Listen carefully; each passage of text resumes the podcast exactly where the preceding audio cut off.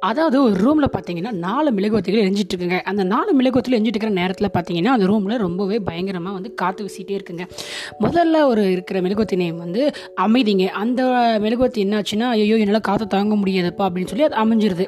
சரி சொல்லிட்டு இரண்டாவது மெழுகுவர்த்தி பேர் பார்த்தீங்கன்னா அன்புங்க. அந்த மெழுகுவர்த்தி வந்துட்டு காற்று தாங்க முடியாமல் அணைஞ்சிருதுங்க. அதே மாதிரி மூணாவது மெழுகுவர்த்தியோட பேர் என்னன்னு பார்த்தீங்கன்னா அறிவு. அந்த மெழுகுவர்த்தியும் ஐயோ என்னால் காற்று தாங்க முடியலையே அப்படின்னு சொல்லி அதுவும் அமைஞ்சிருதுங்க. ஆனால் நெல் நாலாவது மெழுகுவர்த்தி அட கொஞ்ச நேரம் தானே காற்று வச்சுது. ஏன் இது யாருமே தாங்க மாட்டேங்கிறாங்கன்னு அந்த காற்றை எதிர்த்து நின்று அது அணையாமல் எரிஞ்சிட்டே இருக்குதுங்க.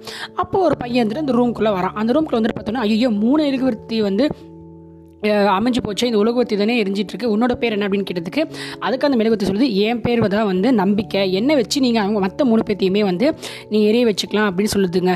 ஸோ இதில் தான் என்ன தெரியுதுன்னு பார்த்தீங்கன்னா நம்ம வாழ்க்கையில் எவ்வளோதான் பெரிய கஷ்டம் வந்தாலுமே வந்துட்டு நாம் எதுக்கும் இடம் கொடுக்காம அந்த நம்பிக்கையோட மட்டும் இருந்தோம்னா அந்த நம்பிக்கை வச்சு இது எல்லாத்தையுமே நம்ம வளர்த்துக்கலாங்க. ஸோ என்றைக்குமே பிரச்சனை பார்த்து பயப்படாதீங்க. அதை எதிர்த்து நில்லுங்க. என்றும் நம்பிக்கையோடு இருங்கிறத இந்த கதை மூலியமாக நான் சொல்லிக்கிறேன். ஸோ அடுத்த கதையில் உங்களோட வந்து நான் ஜாயின் பண்ணிக்கிறேன். Until then bye from VJ Dilip bye bye